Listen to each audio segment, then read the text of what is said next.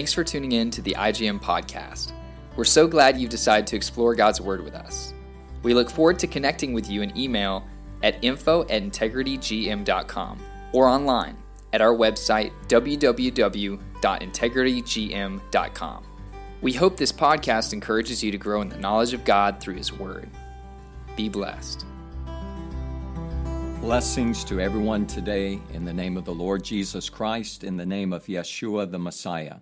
Today we're going to be looking at 2 Corinthians chapter 11, a continuation from chapter 10 of coming against those that have risen up against Paul and his ministry and his apostleship to the church at Corinth.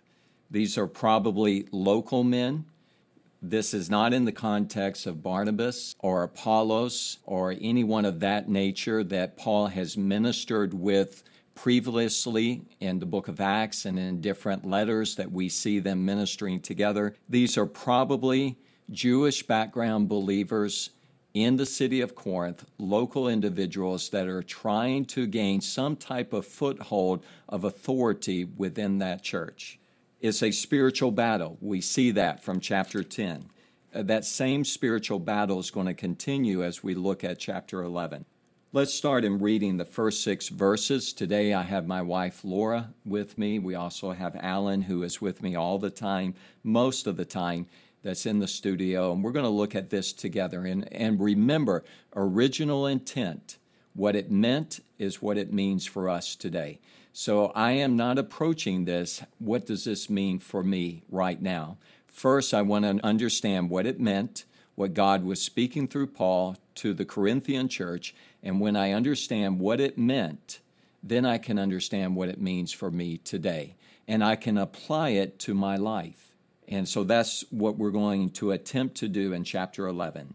Let's read the first six verses. And Alan, if you don't mind reading these six verses for us. Sure. Second Corinthians chapter 11 verse 1 I wish that you would bear with me in a little foolishness but indeed you are bearing with me for I am jealous for you with a godly jealousy for I betrothed you to one husband so that to Christ I might present you as a pure virgin. But I am afraid that, as the serpent deceived Eve by his craftiness, your minds will be led astray from the simplicity and purity of devotion to Christ. For if one comes and preaches another Jesus whom we have not preached, or you receive a different spirit which you have not received, or a different gospel which you have not accepted, you bear this beautifully. For I consider myself not in the least inferior to the most eminent apostles, but even if I am unskilled in speech, yet I am not so in knowledge. In fact, in every way we have made this evident to you in all things. So when we look at verse 1, we see this sarcasm that sometimes that Paul writes with as he's writing as part of his personality. And it's important for us to remember that God uses us and our personalities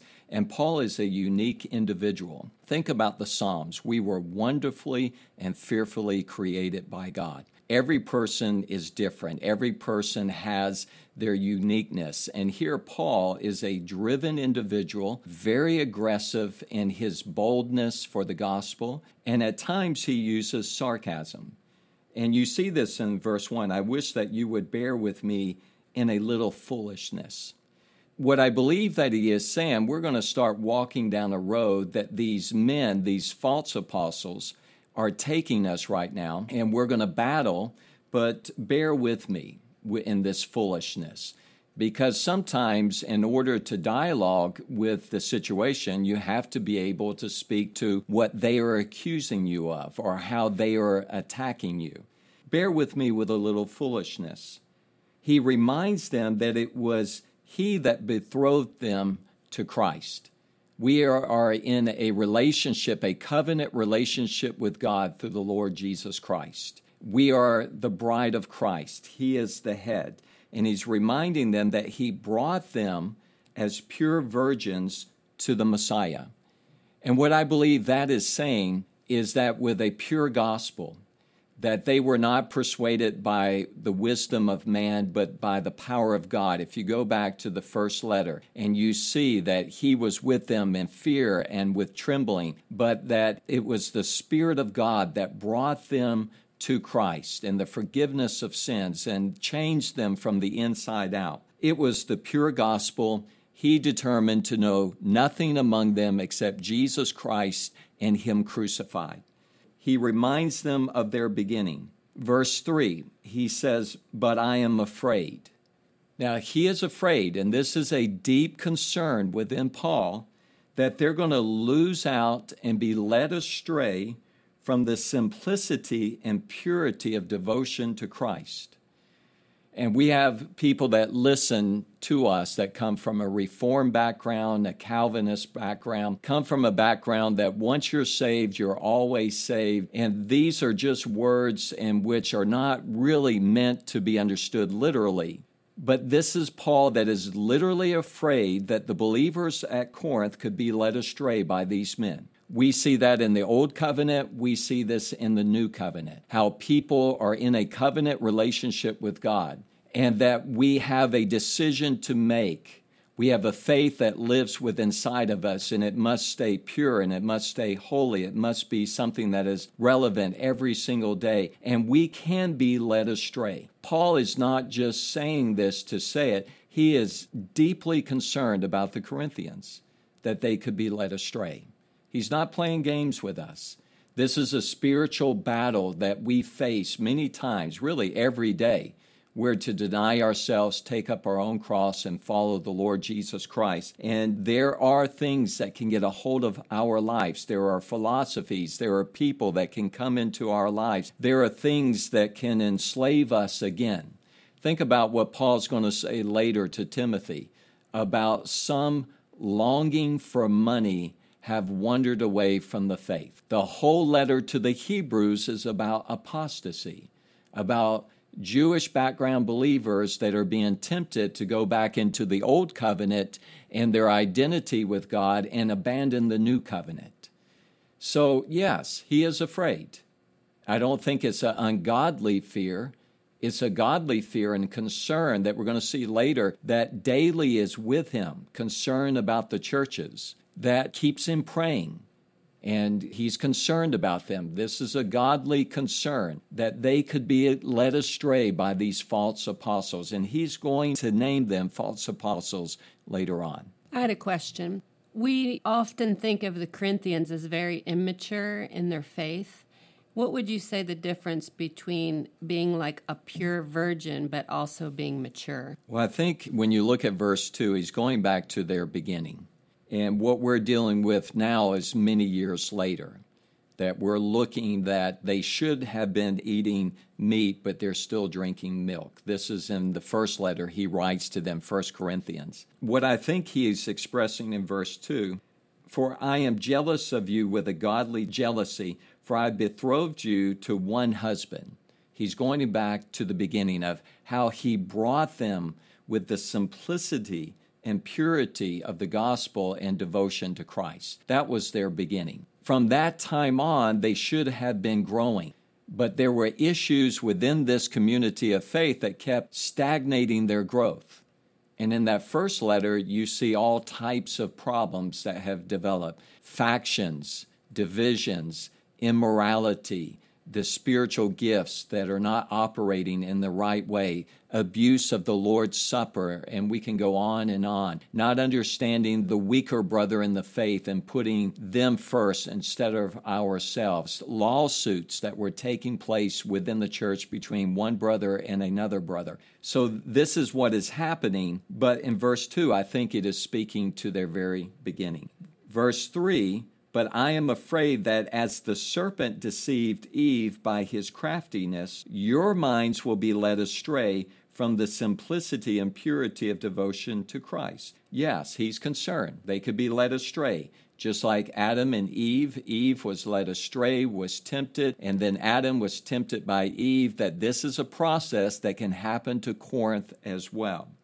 Verse 4 For if one comes and preaches another Jesus, whom we have not preached, or you receive a different spirit. And I think that's critical as we look at their beginning. Or you receive a different spirit which you have not received, or a different gospel which you have not accepted, you bear this beautifully. He is saying they're being pulled into this. He recognizes this by some. Now, if we go back to the beginning of this letter, the majority stood with Paul. And I believe a lot of this is going back to 1 Corinthians chapter 5 and the whole situation of kicking the man out of the church. The majority stood with him. And since that time, there have been men that have risen up that have been attacking Paul and coming against him. They have accepted some of these men and it's a different spirit and a different gospel, and it's not the same Jesus that Paul and the others preached to them in the beginning. Now, this sounds just like the letter that Paul wrote to the Galatians. It's a different context, but it's a different spirit that's coming in, a different gospel. It is something that some of them are accepting easily. It's interesting to see this too, Scott, when you talk about Paul and his sarcasm and it's almost you can feel his frustration sort of comes out in this chapter and in, in later verses you'll see him make some sort of sly comments and, and sarcastic remarks. But when you look at that frustration when you look at these two verses three and four it's really because he's worried about them being led astray and there is that deep concern. So it's not a frustration of paul just upset with these other people that we can assume are attacking him from corinth he almost could care less about that, I think. And it's really what his concern is, is that they're starting to lead a group inside of Corinth astray, and he's saying, "You bear this beautifully. You you just go and accept it." And it's amazing how how much you're responding to that. It's something that he didn't preach. So all of this sort of angst and things that he's addressing in just about three whole chapters in Second Corinthians but it's really goes to me goes back to that that he's this fear. They are starting to get led astray and this is something that keeps him up at night and he's starting to get really frustrated about it frustrated because he doesn't want to see it not because he cares or thinks what these other people say about him. Yes because he knows that their salvation is at stake here and people need to understand this. He is saying i am afraid that you are going to be led astray. And then when you look in verse 4 you get the sense that some of them have. Whatever is going on, this is a different gospel. There is a different spirit. It is coming from a Jewish background community of believers or men. We're going to see that later on. That may be trying to lord the authority of who they are over them, but they're wanting to bring them under submission to their authority. And they have a different gospel, and there's a different spirit that is involved. Verse 5 For I consider myself not in the least inferior to the super apostles or to the most eminent apostles. So there could have been an attack against Paul by these men saying, Paul, he's not one of the twelve. He's not like the other apostles that we see at the beginning of chapter 1 of the first letter, that some say that I am of Cephas, of Paul and we see that maybe they don't consider him on the same level as the most eminent apostles, these super apostles. I don't think they're talking about themselves. I think they're talking about, well, Paul, he's not like Peter.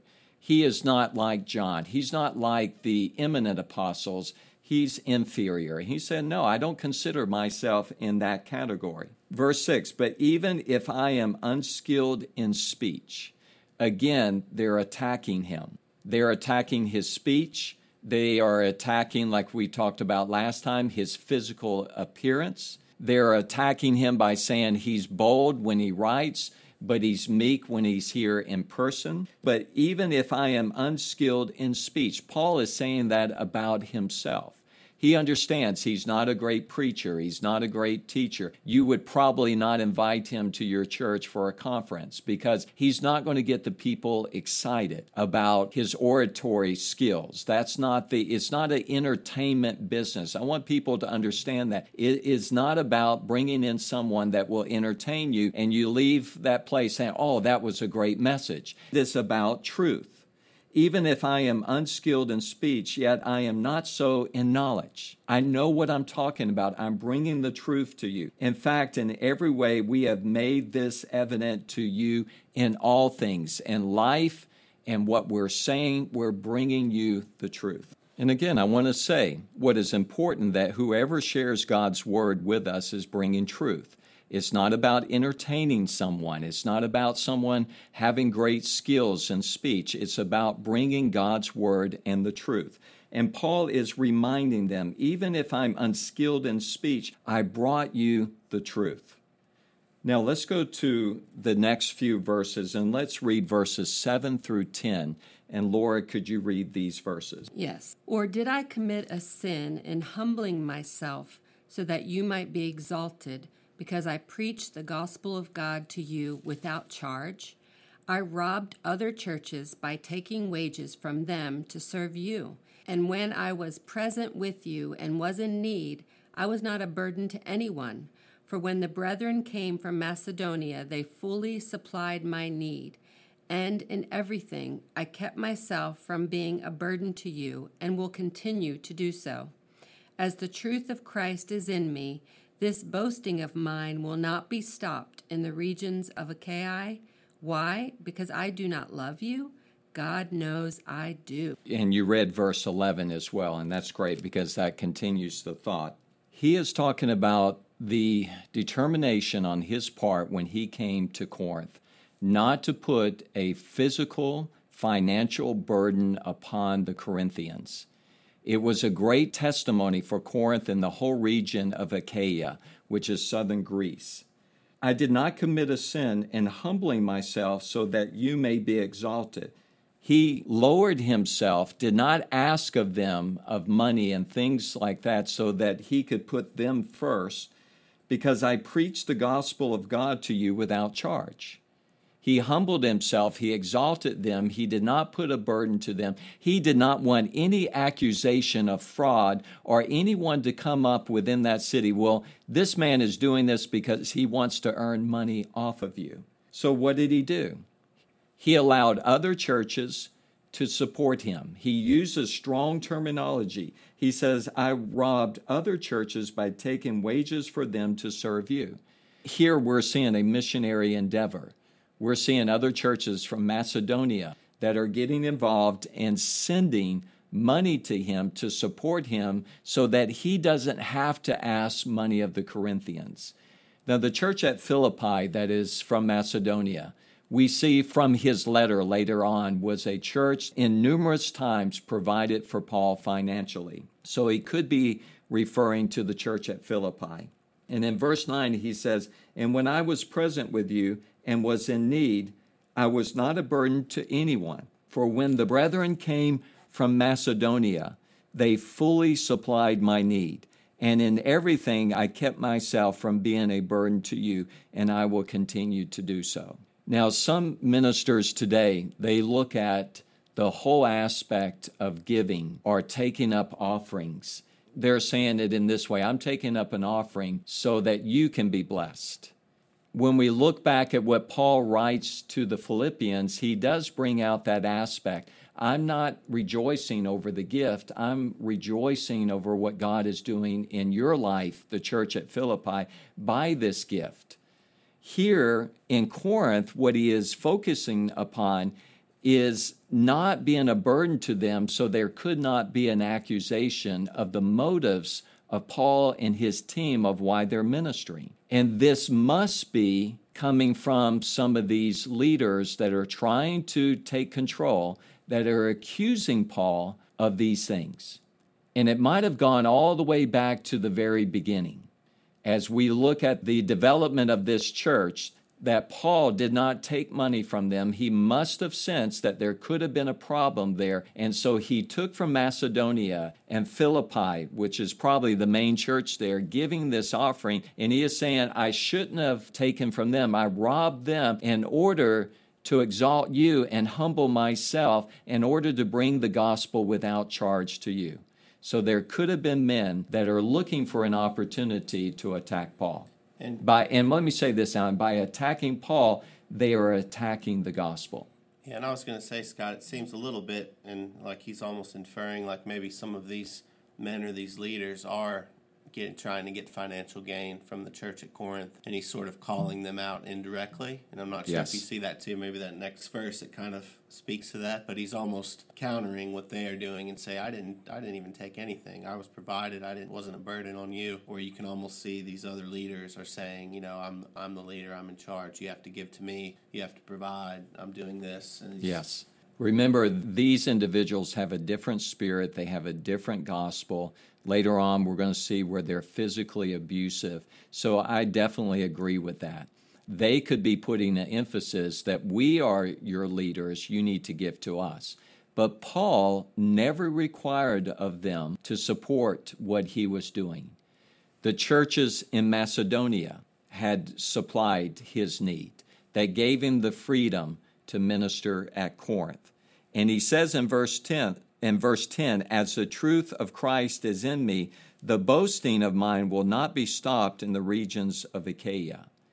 So he is saying in this whole region, we are doing this by others supporting this, and we're not taking an offering. We're not going to give an accusation to these men. It's not just an issue of Corinth, it's about the whole region of Achaia, the southern region of Greece. And then he says, Why? Because I do not love you? God knows I do. What he is doing, why he is doing this, is because of his love for God and his love for the believers there's a different spirit between Paul and these other men. There's a different gospel that Paul is presenting than these other men. So I agree with you fully, Alan. This is probably men trying to take control, probably wanting a financial gain from their leadership, and they're coming against Paul. And in chapters 8 and 9, these men are coming against an offering that is not for Paul, but for the Jewish believers back in Jerusalem. And you can see the undertones of how that maybe they're coming against him for this offering. Now let's read verse 12.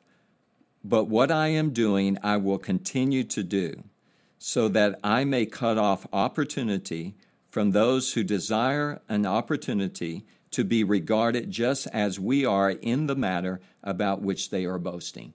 What Paul is saying, we're going to continue down this path. We're not going to put a financial burden upon you. We're going to preach this gospel in a way that not anyone can take advantage of that, or let me say it in this way that anyone can bring an accusation against us. And by doing this, they are making clarity to the Corinthians who represents God, who represents the gospel, and who is ministering in the right spirit. Verse 13 for such men are false apostles, deceitful workers, disguising themselves as apostles of Christ. These men do not represent God at all, do not represent his Messiah, and they are false. Within the church at Corinth, we've got to understand that there were individuals that were wolves in sheep's clothing. Jesus warns about this. We see this all the way through the Tanakh, the Old Covenant. We see it in the New Covenant. We see it in John's writings. We see it in Peter's writings. We see it in Paul's writings. There will always be individuals that say they represent Christ, but they actually have different motives and they have a different gospel. So Paul's coming, not charging them anything, which is saying these men are trying to lord authority over them to try to be apostles and to take advantage of the Corinthians. And some of them are allowing this to take place. Verse 14 No wonder, for even Satan disguises himself as an angel of light. Therefore, it is not surprising if his servants also disguise themselves as servants of righteousness, whose end will be according to their deeds. If Satan is an angel of light, then those that are being bound by him and influenced by Satan himself and demonic powers, they will come not looking evil, they will look as if they're presenting truth, but you have to see the spirit behind it. You have to understand what is going on inside of them. You have to be able to look at things through God's word. And Paul is always bringing the Corinthians back to their beginning how the Spirit of God brought them to the truth of the gospel, how they were developed by God's word. And now, when something that doesn't represent God comes into the picture, it may look like light but it's really darkness, and they have to recognize it. Do you think the end of verse 15, where it says they will be known according to their deeds, speaks to the fruit of the Spirit? I think so, but I, I think we're still in the context of money here. and the fruit of their deeds that they will see these men are trying to take advantage of them. They're trying to get money from them. They're trying to be superior to Paul, who was the founder of this church. And so they're trying to uplift themselves. They're always putting Paul down. He doesn't speak well. He's not physically impressive, is hypocritical. He writes things very boldly, but he's meek when he's with us. So there's a different spirit with these men, and they are self centered. And a person that is self centered, you will see their deeds in the future. Yes, of course, it's about the fruit of the Spirit.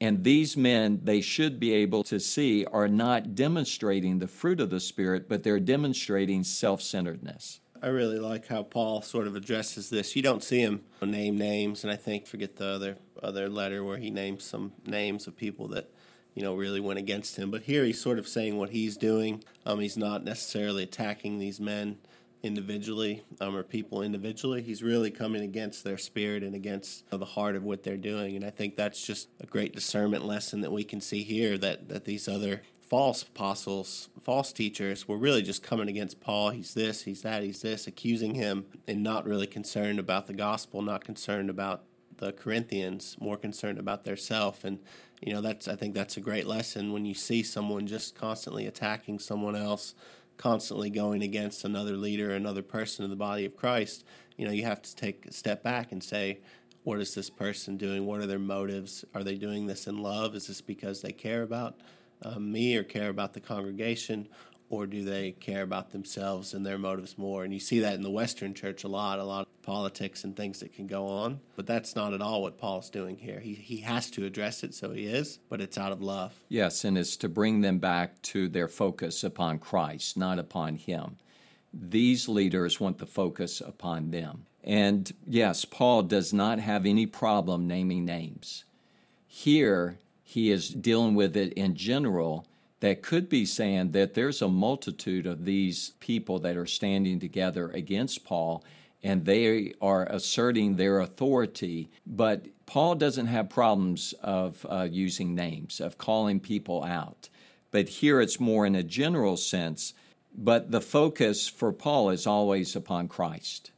If he's boasting, is boasting in order to bring them to Christ to put their focus back upon Christ. And that's very important. Anything that takes your eyes off of Christ, who is the foundation, who is the head of the body, the body of Christ, it is the body of Christ, then that individual, that person is leading you down the wrong direction. Paul is always pointing them back to Christ. Verse 16 Again I say, let no one think me foolish. But if you do, receive me even as foolish, so that I also may boast a little. So, if we're going to go down this road of dealing with these false apostles, and if you think I'm, I'm foolish, okay, let's talk about it. You see this sarcasm that is coming out. And look at what he says here. Since many boast according to the flesh, I will boast also. Again, in general, talking about these false apostles who are boasting according to the flesh and putting Paul down according to the flesh. Yet Paul knows that this is a spiritual battle. He's not fighting with fist, otherwise, he would lose this battle. But he's fighting a spiritual battle by going to prayer, fasting, relying upon God, because this is a spiritual battle. These men are boasting according to the flesh so, hey, I'm going to boast a little bit. Let's go down this road. For you, being so wise, tolerate the foolish gladly. Sarcasm. For you tolerate it if anyone enslaves you, anyone devours you, anyone takes advantage of you, anyone exalts himself, anyone hits you in the face. He is saying if these leaders, you talk about a different spirit, these leaders come, and if you don't listen to them, some of them are falling into lying, but others, if they're not listening to them and they're questioning their authority, some of these guys are hitting them in the face. And so they want to physically dominate them spiritually. And this is not the way it should be. For you, being so wise, tolerate the foolish gladly. You, Corinthians, you think you have wisdom to those that are allowing this to take place. You're allowing people to hit you in the face. Has Paul ever done that? No. Has any of the other apostles ever done that? No. They saw the judgment of God come against Ananias and Sapphira, but that was God that struck them down dead and they took them out.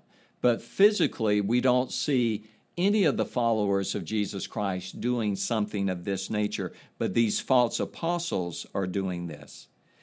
Verse 21 To my shame, I must say that we have been weak by comparison. Comparison to what? Slapping them in the face, dominating them physically. You see the sarcasm. I love Paul's sarcasm. To my shame, I must say that we have been weak by comparison. But in whatever respect anyone else is bold, I speak in foolishness. I am just as bold myself. Let's go down this road. Are they Hebrews? So am I. Are they Israelites? So am I. Are they descendants of Abraham? So am I. Are they servants of Christ? I speak as if insane. He's already called them false apostles. They have a different gospel, a different spirit. So I speak as if insane. I more so, in far more labors and far more imprisonments, beaten times without number, often in danger of death. Five times I received from the Jews 39 lashes. So by this time, this is AD 56, he has been a believer probably for 19, 20 years, and his ministry uh, for the last 20 years. So by this time, by the Jews, he has been beaten. Five times from the Jews, he has received 39 lashes.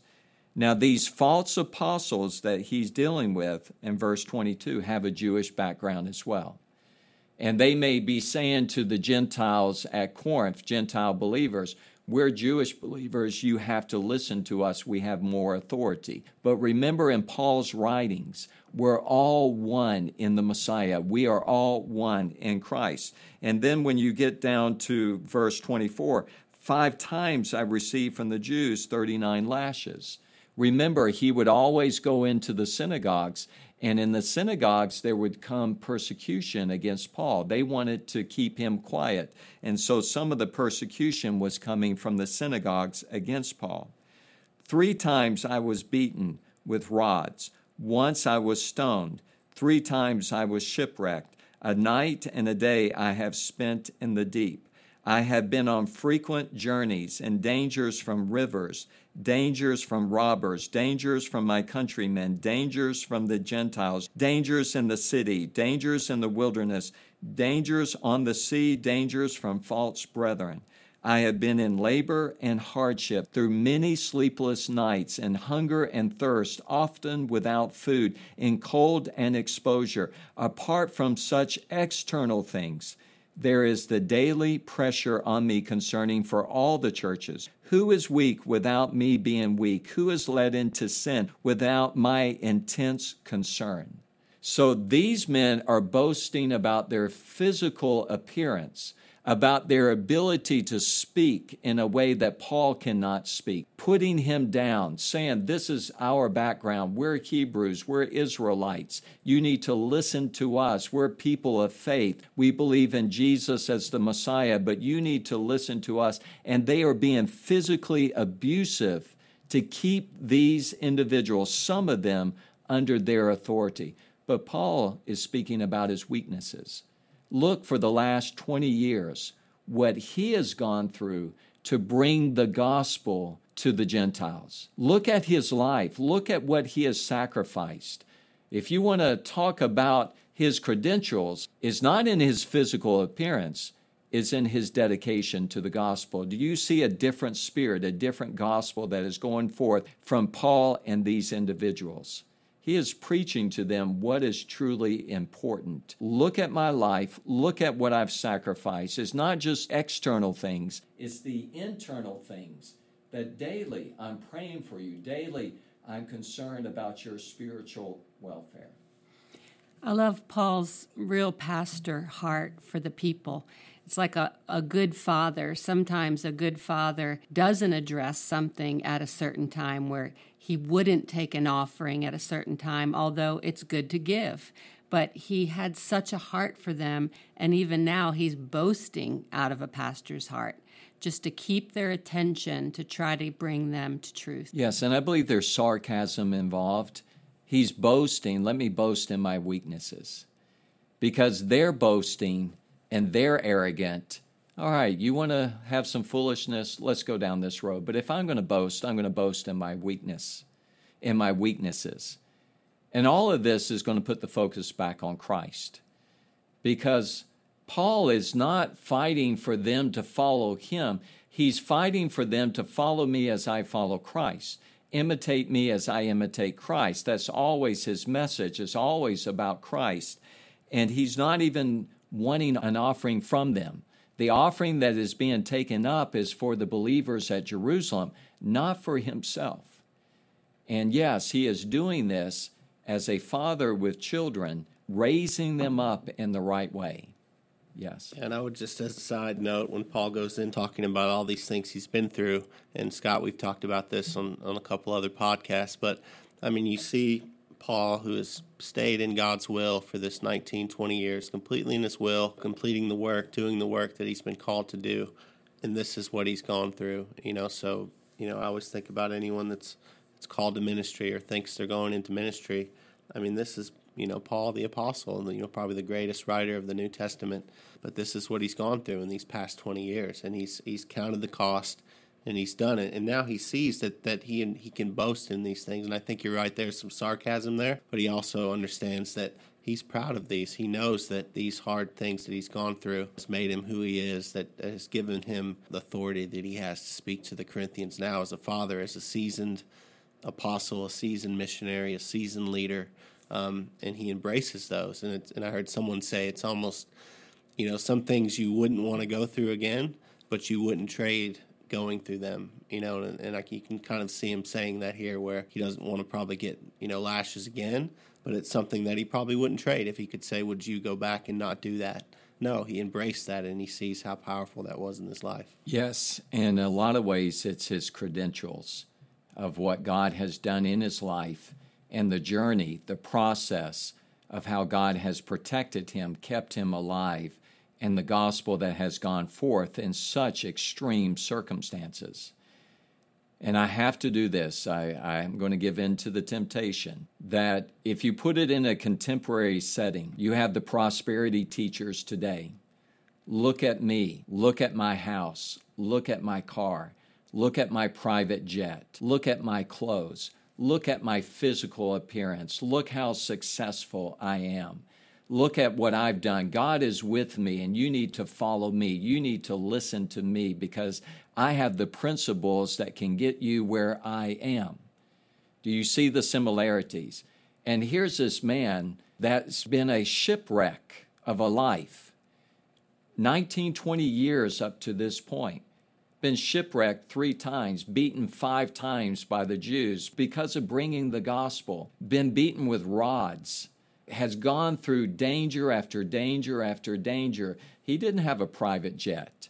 He didn't have nice clothes. He refused to even take an offering from the region of Achaia so that it would not be a hindrance to the gospel and others could not attack him and attack his motives. Today, the prosperity teacher would look at Paul and laugh at him and accuse him.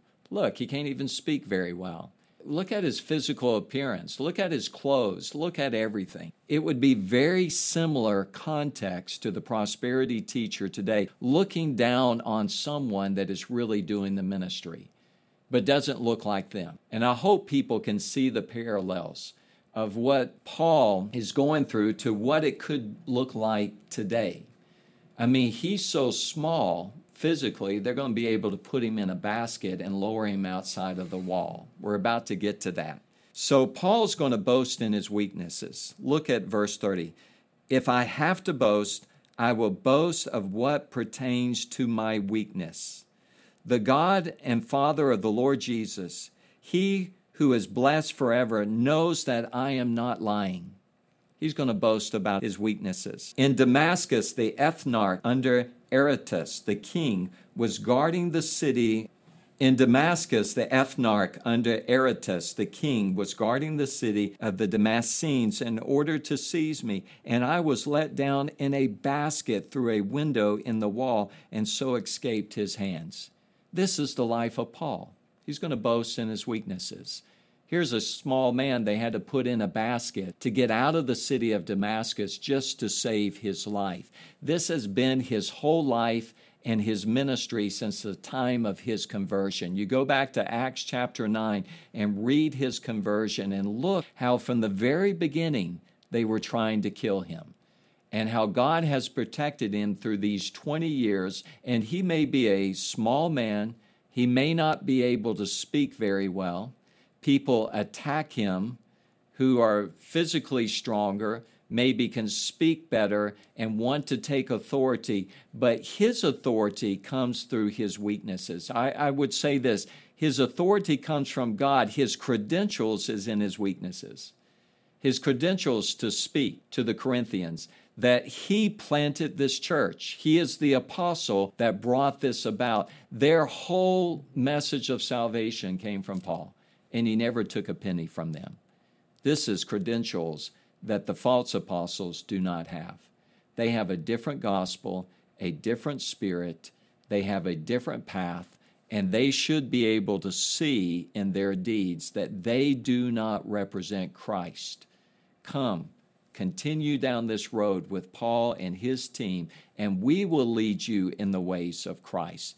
That doesn't boast in your physical appearance, but boast in your weaknesses of what you have done for Christ. Praise God. May that be said about all of us, everyone that's listening, that we want to be used by God and we put our lives in God's hands and whatever God wants to do, whatever path He wants to lead us down, may it all be done for the glory of the Lord Jesus Christ. And we will have some battle scars.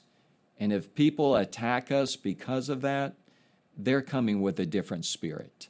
This is what Paul is trying to say. Any more thoughts that you all have? Any more questions before we close in prayer?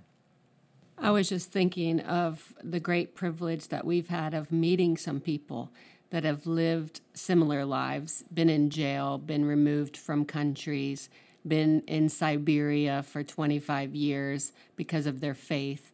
And we're sheltered sometimes in the Western world from meeting some of these people, but it really challenges your heart to be pure before God and to be about his purposes and not just living for the moment and monetary gain. Amen. And may God find us faithful because in Western cultures, we're starting down a road right now that it's going to cost you something because of your faith. It's going to cost you something very significant and what we feel is important about daily things that we think that is important within our lives to be a minister of the gospel. If you're going to preach God's word, you're going to live God's word, and you're going to minister the word of God to a world that is lost, that world hates you and is coming against you, and they will persecute you. Jesus promises this to us. John chapter 15 If they hated me, they will hate you. And this is a promise. He promises us trouble, persecution in the future. I don't run to persecution. I run to Christ, and as I abide in Him, the persecution will come. And may God find us faithful, as Paul was faithful to the church at Corinth. Dear Heavenly Father, thank you for this time together. Thank you that we could look at this chapter. I pray that we represented your words in the right way, the right spirit, the right gospel. God, keep us going in the direction that you want us to go one that glorifies you at all times, that puts the emphasis upon you. And whatever we have to go through and whatever persecution awaits us, Lord, keep our eyes upon Yeshua, upon Jesus, the author and perfecter of faith. And we pray in his name. Amen. Amen.